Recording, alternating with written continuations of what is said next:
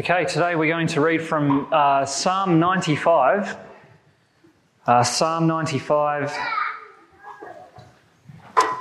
which um, it's a psalm of David, even though it doesn't say that in the psalm, but the writer of Hebrews tells us um, it's a psalm of David.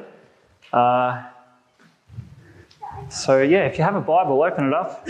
It's always best to follow in your own Bible. It helps with um, familiarity uh, of uh, your own Bible.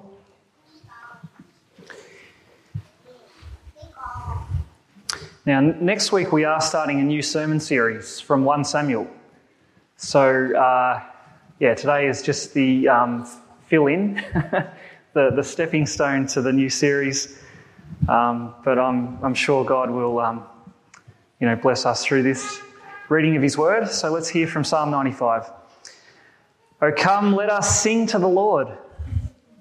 Let us make a joyful noise to the rock of our salvation. Let us come into his presence with thanksgiving. Let us make a joyful noise to him with songs of praise. For the Lord is a great God and a great King above all gods. In his hand are the depths of the earth. The heights of the mountains are his also. The sea is his, for he made it, and his hands formed the dry land. O come, let us worship and bow down. Let us kneel before the Lord our Maker. For he is our God, and we are the people of his pasture, the sheep of his hand." Today, if you hear his voice, do not harden your hearts as at Meribah, as on that day at Massah in the wilderness, where your fathers put me to the test and put me to the proof, though they had seen my work. For forty years I loathed that generation and said, they are a people who go astray in their heart, and they have not known my ways. Therefore I swore in my wrath, they shall not enter my rest." Well, let's pray. Our Father in heaven, we uh, thank you for uh, the privilege that it is to gather together, to sit under the authority of your word. Uh, we pray, Heavenly Father, that as we hear it today, that we wouldn't harden our hearts, as we've just read, but rather that we would be receptive, and that your Spirit would open our eyes to see uh, the wonderful things here in your word, and that your Spirit would also empower us to put it into practice. And we ask it in Jesus' name. Amen.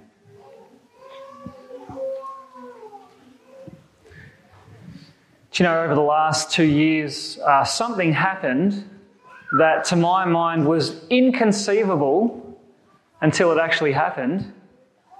And that is, we had weeks on end of not meeting together for worship. Uh, just to give you some stats, twenty twenty. We opened this place for uh, worship on fifteen Sundays out of fifty-two. And then we were very thankful when twenty twenty was behind us. Uh, twenty twenty-one came along and it, you know, wasn't that much better. Uh, twenty-seven, twenty-seven weeks out of fifty-two we uh, met together for um, worship. And uh, you know, thankfully the lockdowns seem like they're a thing of the past, God willing. Uh, however, it's hard to go through something as disruptive as that and for it not to leave its mark on us in some way. And so t- today what I want to do is uh, to revisit this topic of uh, worship, uh, corporate worship, in fact, and examine God's word on this topic so that we can let God shape the way that we think about gathering together. Uh, and we can let God's word shape the way we engage Uh, this very vital part of the Christian life. And the best place to do, to do that is actually Psalm ninety-five. Because Psalm ninety-five is a call to worship. And as a call to worship, it actually shows us what worship is. It tells us why we should worship. It tells us how to go about it. And uh, we're going to look at that today. So first, what worship is. So if this is a call to worship, Uh, you'll notice it's a call to worship because it starts off with these words, come. Come, let us worship. And you'll notice in the psalm, there's actually two calls to worship. There's one here in verses one and two, but there's also one in verse six. And uh, together they actually show us that what worship is, worship is both adoration and surrender. So let me just unpack that. Let's have a look first at adoration in, in these two verses here. So you notice how we're called to sing to the Lord. We're called to, uh, down in verse two, let us make a joyful noise to him with songs of praise. So in worship, what are we doing? We're praising God. We're singing to him. Uh, and, and so what are we doing? We're, we're saying to God, you are worth praising. So what is that? That's adoration. We're adoring God. And there's another psalm that, that helps us to think about this a little bit more, where in Psalm ninety-six, verse eight, it says, ascribe to the Lord the glory due his name. Okay, so the glory, that's like the weightiness of God, the worth of God, we're to ascribe that to him, to, to state how wonderful he is, how worthy he is. And uh, that's why we actually have this word um, worship, because the word worship, it actually comes from an old English word which was pronounced worth-ship. And that's what we're doing in worship. We're saying that God is worthy, that he's worth more than anything to me. Uh, and so as you do that, as you declare the worth of God, you do that in an outburst of adoration. So worship is adoration. Not only is it adoration, it's also surrender. So if we go down to the next call to worship in verse six, it says, "O come, let us worship and bow down. Let us kneel before the Lord our Maker." So there's three words there, worship, bow down, and kneel, and they all have the idea of getting down very low. Uh, in fact, that word worship in verse six, it literally means to throw yourself flat on the ground. Now, this is not talking about a posture, like a physical posture. It's actually talking about a posture of the heart or an attitude of the heart. It's the attitude of unconditional surrender. Now, giving yourself over to something. That's what it means to worship, to give yourself over. And uh, it's this attitude of surrendering to the Lord. What are we doing? We're recognizing God's authority over us. In worship, we're recognizing God's right to rule our lives.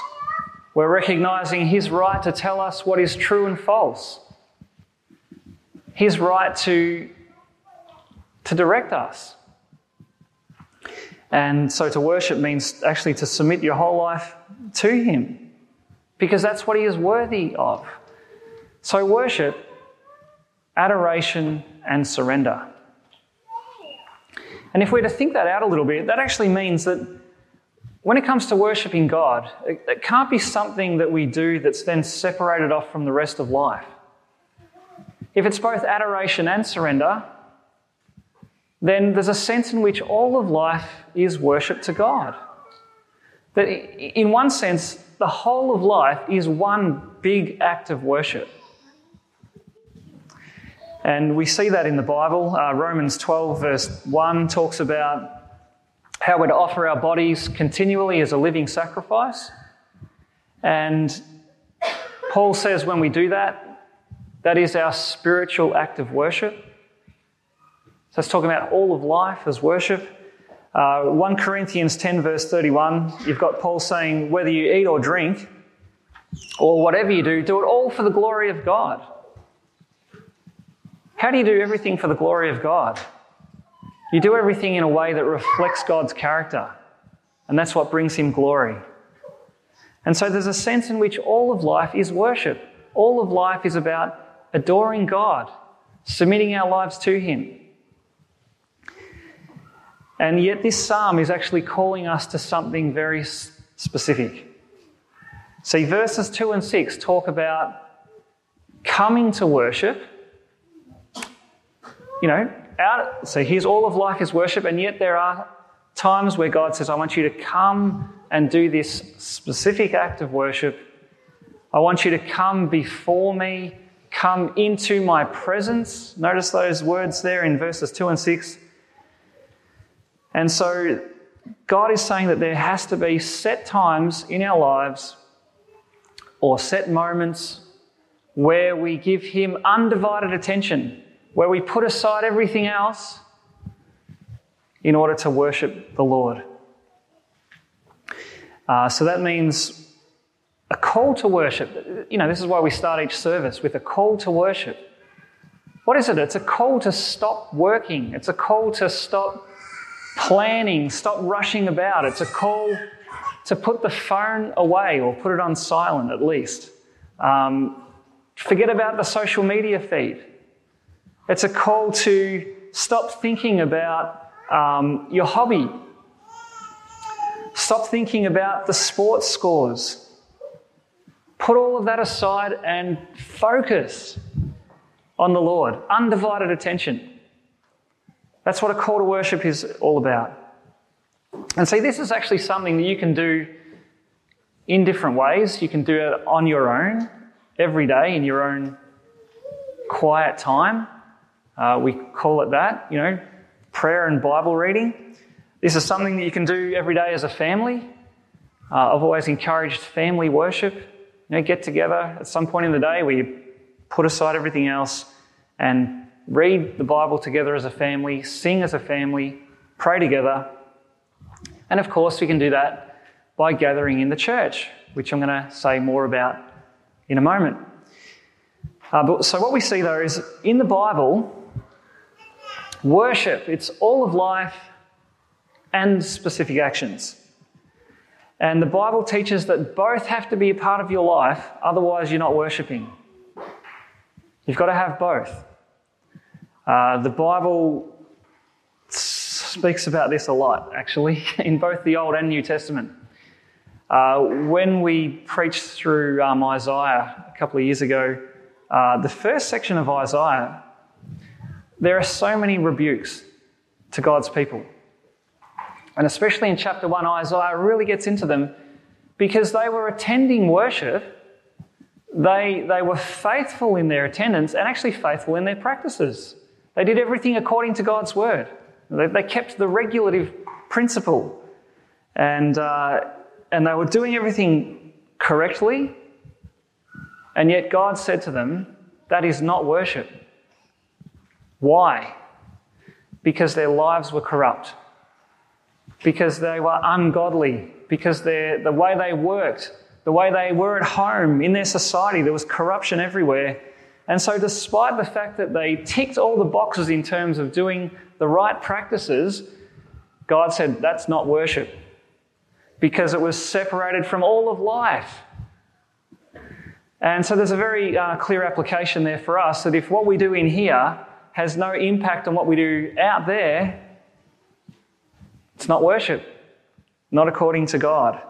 Uh, Hosea, Hosea and, and Micah say the same things.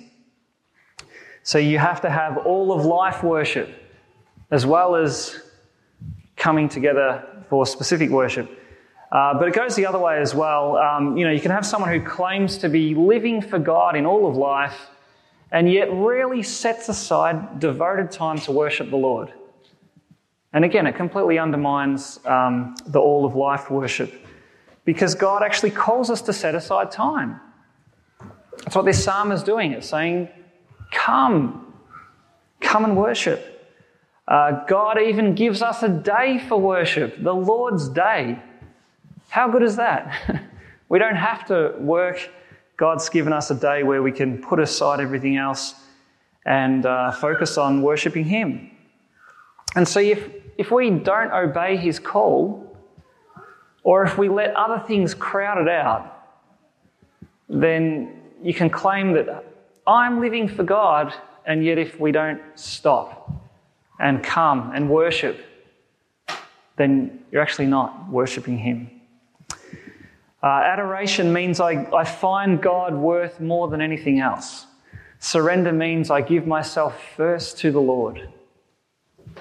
And that's what worship is, adoration and surrender. It's, in, it's, all, it's all of life, but it's also set times as well. Now, the second thing we learn in this psalm is why we should worship. Why should you worship God? Uh, or let's be a little bit more specific. Why should you come and worship God? Why should you give up uh, a day? Uh, why should you give up set times in your week where you do give undivided attention to the Lord? Now, if you'd ask the average churchgoer that, uh, why should you worship? You'll, you'll probably get a whole lot of different answers, really depending on the style of um, the worship service. So for some people, you know, they might say we should worship because it's exciting and fun, uh, maybe even entertaining. Uh, for others, they'll say we should worship because it's inspiring, because it's edifying, because it's transforming. Uh, lots of reasons. Worship will do those sort of things for you. But what you need to understand is that none of those reasons are the reason for worshipping God. Because all of those reasons are about what? They're about us. What it does for me, what I get out of it. That's not the reason to worship God. We worship God not because of us, but because of Him. It's all about God. And that's that's what this psalm really gets across, because whenever it talks about the reason why we should worship, it's only ever about God. It's about who He is, what He has done. And you can see that in a couple of places in the psalm where, where the sentence begins with for. So whenever a sentence begins with for, it means here's a reason for what it's just said. So let's have a look at the, the reasons. The first one in verse three says we should worship God for the Lord is a great God and a great King above all gods. In His hand are the depths of the earth. The heights of the mountains are His also. The sea is His, for He made it, and His hands formed the dry land. O come, let us worship and bow down. Let us kneel before the Lord, our Maker. Uh, so here we see we are to worship God because, uh, number one, He's a great God, and He's the King above all gods. And uh, you've got to realise that the original readers of this psalm were the Israelites, and they lived in a nation that was surrounded by other nations that all claimed to have their gods.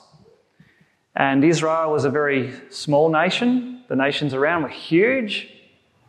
And so it might have looked like those other nations had really big and powerful gods.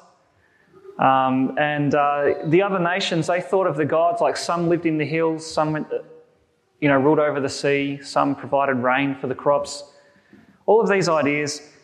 And yet what do we see here? There's only one true God.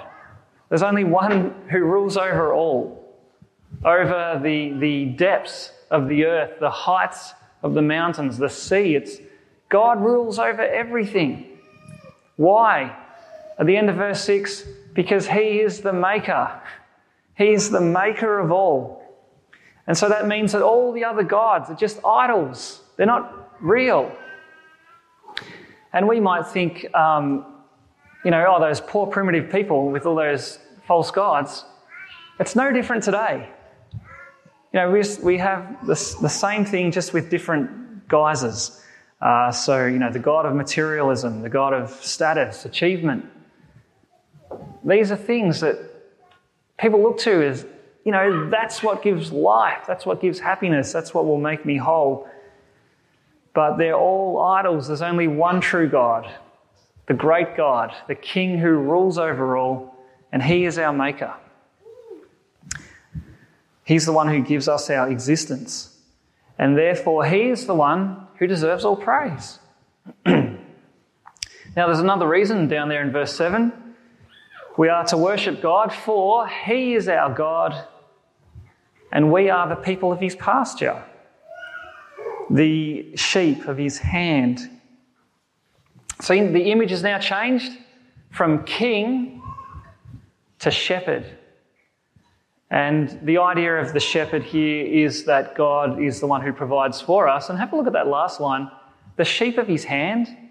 Can you see that picture in your mind of a, a sheep and, and uh, the shepherd gets down on his hands and knees really to feed the sheep by hand? That's a picture of God's care for us. It's personal. He provides our every need. And therefore, he is worthy of all praise. He's the provider. See, he's our king, he's our shepherd. Now, there is another reason. It's not technically a reason in the sense that the sentence begins with for, but it's still a reason to worship God. And it's back in verse one. Sorry, Ethan, I'm, you're going to get dizzy. uh, Come, let us sing to the Lord. Let us make a joyful noise to the rock of our salvation. The rock of our salvation. Now, this is a very common phrase in the Psalms. It comes up a whole lot. You know, God is our rock. And normally it just means the idea of a, um, a refuge from trouble. Uh, you know, a rock is solid. Uh, a high rock is, you know, so, somewhere safe from enemies. But in light of the way the Psalm ends, uh, this Psalm has a very strong connection to Exodus seventeen. And so it's likely when, when it says that God is the rock of our salvation, it's actually referring to a particular rock, a rock that the Israelites received water from. So Sherif read it out before, Exodus seventeen. It's when the Israelites were in the desert, they ran out of water, and everywhere they looked was just desert. And so they've started to complain. They started to think, that's it, we're all doomed.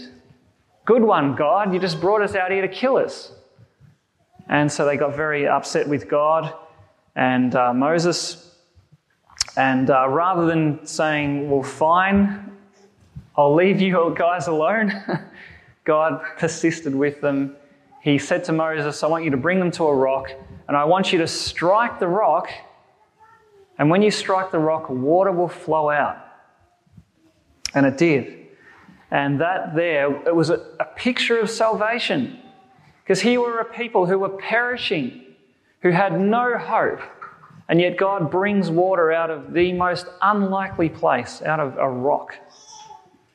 And uh, First Corinthians ten tells us that that rock was Christ. It was a picture of Christ, the one who is struck in our place, from whom salvation flows to us. And so God is the rock of our salvation. And so what this psalm is doing is showing, here's why we should worship. Here's why we should adore God and surrender our lives to him, because of who he is, because he is the king, because he is the shepherd, he is our maker, he is the rock of our salvation. And you find that when you when you approach worship like that, thinking about who God is, now, entering into the stories of the past where he, he saved his people, and you find that you're actually drawn into worshipping God, not for what you get out of it, but simply for the joy of declaring how great God is. When that happens, then you're worshipping, but something else happens too. You're inspired, you're edified, you're transformed, in a way that, that can only work if you make it all about God. If you come here because you want to declare how great God is in song and, and to listen to his word with, with that, that sense of surrender, if you do that because of how great God is, you will be transformed. That's the way it works. So there you go. Worship, it's adoration and surrender. We do it because of who God is and because what he has done for us in the gospel. But the third thing we learn from this psalm, we learn how to worship, how to do it in practice. And uh, this psalm, it doesn't give us an exhaustive list because it's not a textbook on worship. It's really, it's a song. It's a song calling us to worship. But it does highlight three things that we need to do. Three things that we should make part of worship. And the first one that we see in the psalm is that we must assemble. We must get together. And you see that in the word that's repeated the most in the psalm. What's the word that's repeated the most? Did anyone see it? You can call it, did I hear us? You are correct. That's the main word. Come, let us sing to the Lord. Let us make a joyful noise. Let us come into his presence. Let us bow down. Let us kneel before God. See, it's calling us to do what we call corporate worship. Corporate, everyone together. We are actually being called to gather with other believers in order to worship the Lord. Uh, this, this is not an optional extra in the Christian life. This is really at the heart of it, because the Christian life has a certain rhythm to it, a weekly rhythm, in fact, and at the centre of that rhythm is gathering together on the Lord's Day uh, to worship the great God, the great King. Uh, and so that actually means that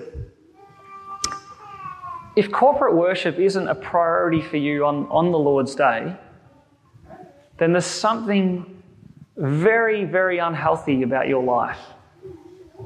Okay, you, you should be very distressed if, when you think of the list of the things that you could do on, on a Sunday, that corporate worship sort of comes down somewhere a bit below the top. There's something very unhealthy about that. Because God actually calls us to worship and he's set aside a day for it. And so this, this is what we are made for. Now, one of the things that the lockdown did was to make the Lord's Day all about us as individuals. Uh, the, the lockdowns made corporate worship into no longer corporate worship, but individual worship. And in some ways, I'll have to admit that um, when that first happened, it was kind of fun. Uh, there was a sense of freedom because we could all of a sudden worship on our time, in our way, in our pajamas, with our coffees Uh, around the T V, and, and that, that was actually fun for the first week or two.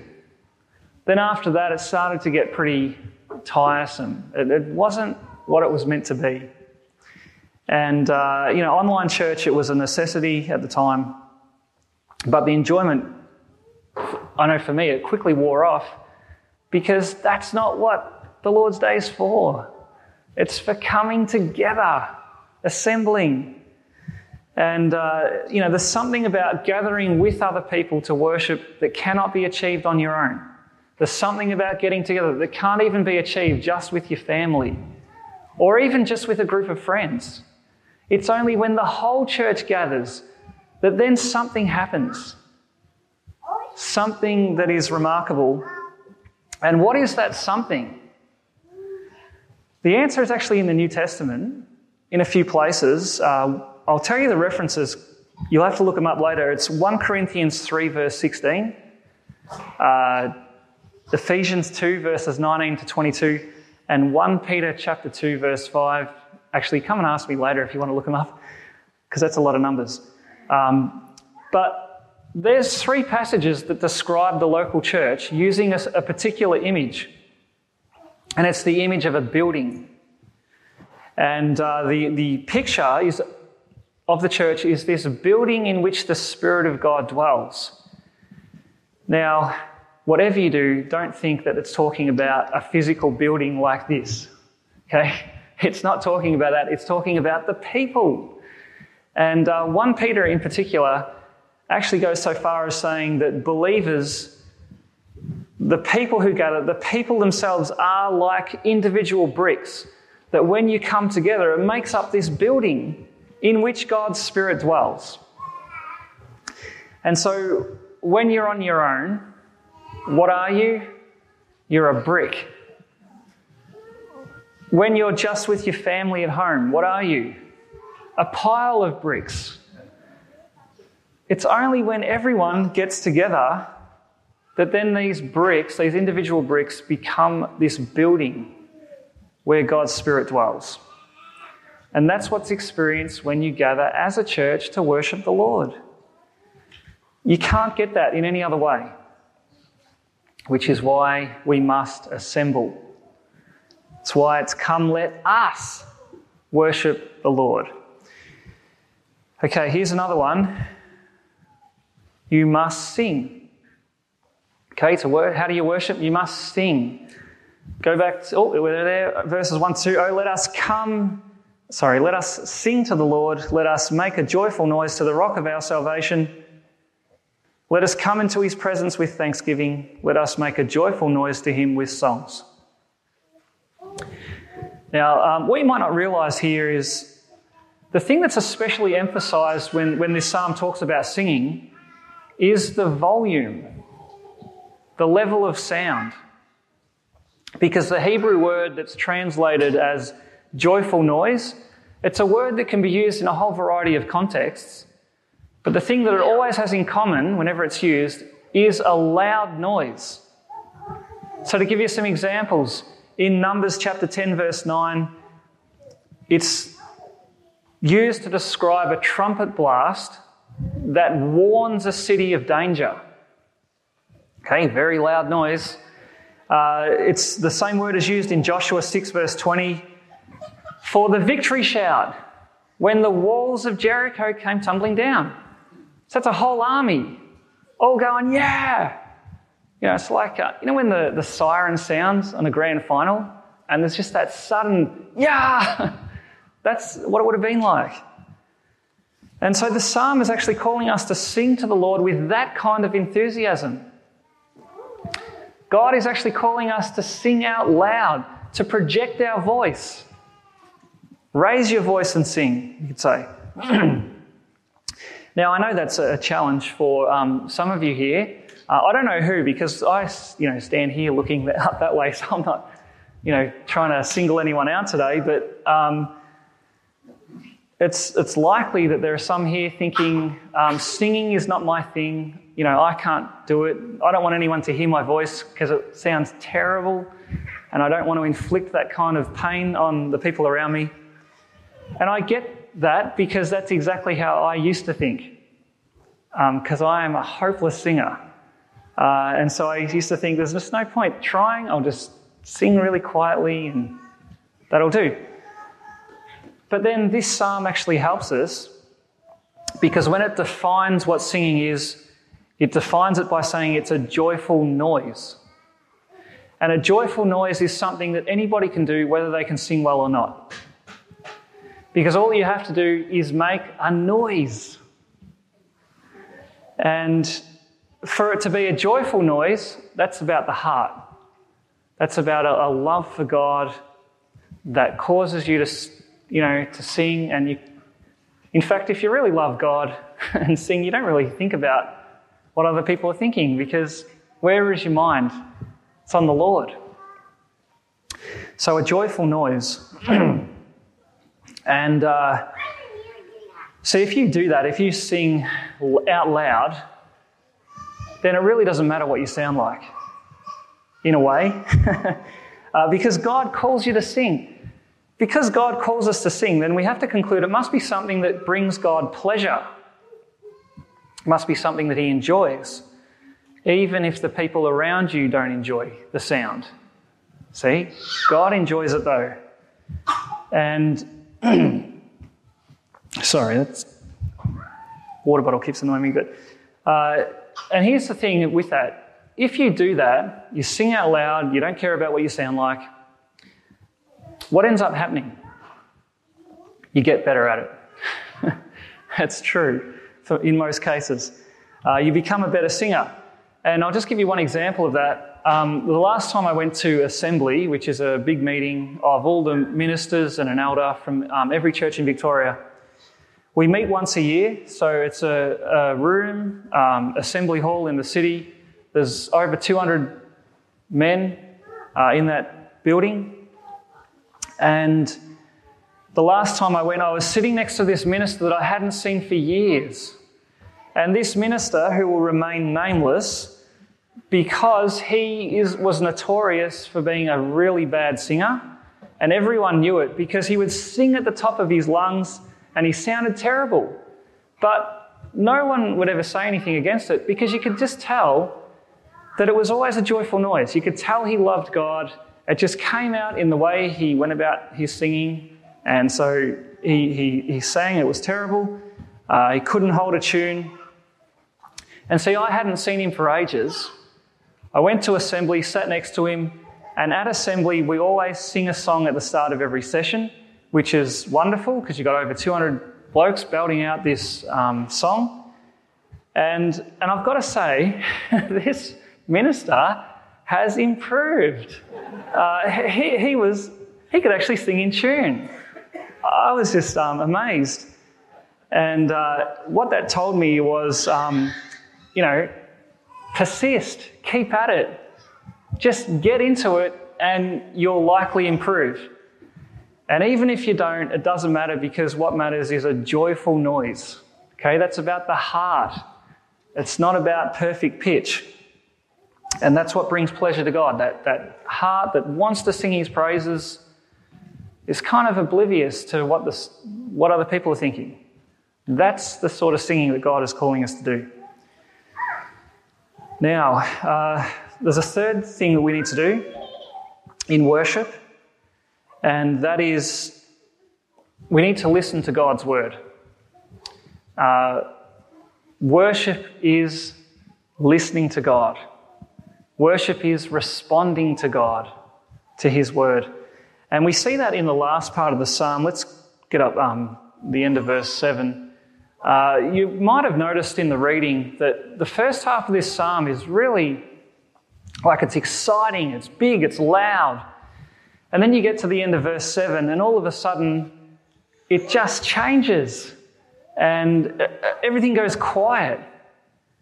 And the tone changes. Instead of being, you know, loud and boisterous, now it's very somber, very serious. Uh, it actually becomes a warning. It ends with a warning. And it's actually God himself speaking here. So at first you've got this unnamed singer, well, unnamed worship leader calling everyone to worship. Then you get to the end and God himself steps in and has a word to the people. And here is the word. He says, today... Uh, actually, not quite there, but today if you hear his voice, do not harden your hearts as at Meribah, as on the day at Massah in the wilderness. See, here's where it seemed the voice change. Where your fathers put me to the test and put me to the proof, though they had seen my work. So God kind of takes over. He's talking to the people. He's talking to us. And he's saying, remember that generation that came out of Egypt? That generation that God saved through the Exodus, and uh, they were on their way to the promised land. Remember those people? They didn't make it. They didn't get into the promised land. They all died in the desert. Why? Because they refused to listen to God. It says they hardened their hearts. And God says in verse ten, for forty years... I loathed that generation and said, they are a people who go astray in their heart and have not known my ways. Therefore I swore in my wrath, they shall not enter my rest. It's a very serious warning because here was a people who, who experienced the greatness of God. They saw his wondrous deeds. They saw the rock of salvation with their own eyes. And yet they just would not listen. You know, they heard the word of God. And what did they do? They hardened their hearts and were stubborn. And as a result, they didn't enter the rest. In fact, that whole generation died. And it wasn't until the next generation grew up who they were then able to go into the promised land, the land of rest, under the leadership of Joshua. And so what this psalm is doing, it's saying to us that whenever we worship, that a core part of worship is actually hearing God's word. Now, that might be new for some of you because we often, when we think about worship, we think of the singing time. But the listening to God's word is also a core part of worship. And yet there's a very serious warning here that when you listen to God's word, there's always a danger that you will go, whatever. You know, that sense of hardening the heart. And so this is warning us that whenever God's word is opened, whenever we listen, that we're to do so with a responsive heart, a soft heart, that we want to take what we have heard and put it into practice. And the reason it's presented in such a serious tone is because of what's at stake here. What is at stake? Your eternal salvation. That's what's at stake. And the book of Hebrews, uh, chapter four, actually chapter three and four, the book of Hebrews makes a huge deal about this psalm. The way this psalm ends, there's nearly two chapters where the book of Hebrews unpacks the implications for Christians today. And it says to us basically this, it says, think about it. Joshua brought the people into the promised land, the land of rest. Why then was a psalm written hundreds of years later that warned people about missing out on the rest? Didn't they already have it? And the writer of Hebrews says, no, no, the point is that land of rest was never the ultimate rest. It was only a shadow of something far more glorious, something far more permanent that was coming. What is that rest? It's salvation in Christ. And see, whenever the word is open, that, that salvation is being offered.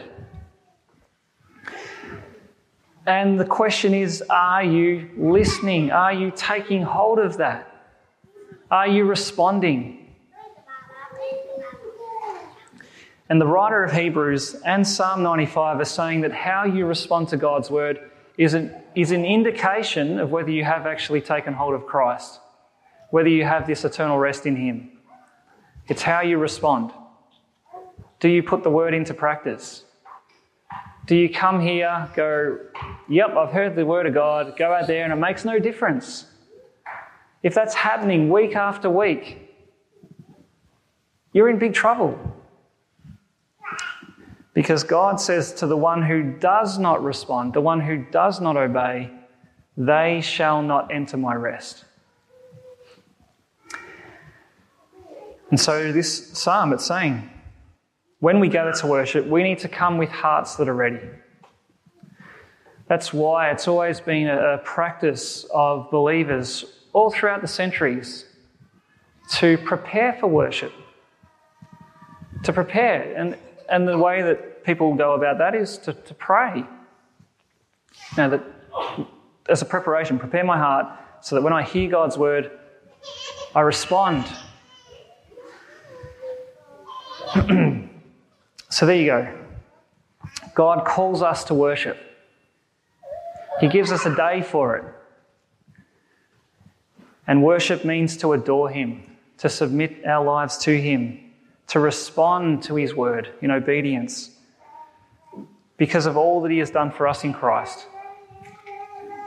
And so may God give us here a love for him, a heart that loves him, a heart that wants to worship him and sing his praises. Well, let's pray. Heavenly Father, we thank you uh, that you are the great King above all gods. We praise you, Lord, because you are our Maker. You are our Shepherd. We praise you, Lord, for the way that you feed us, the way that you personally care for us.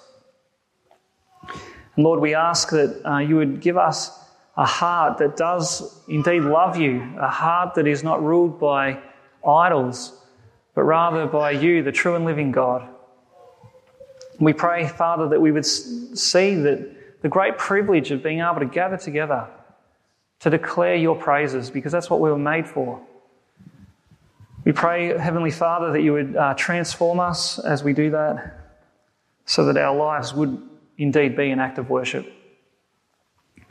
And we pray that you would also help us, Lord, to always attend to your word with that seriousness of realising uh, that it is you speaking and that we would respond in obedience. And we ask all of this in Jesus' name. Amen.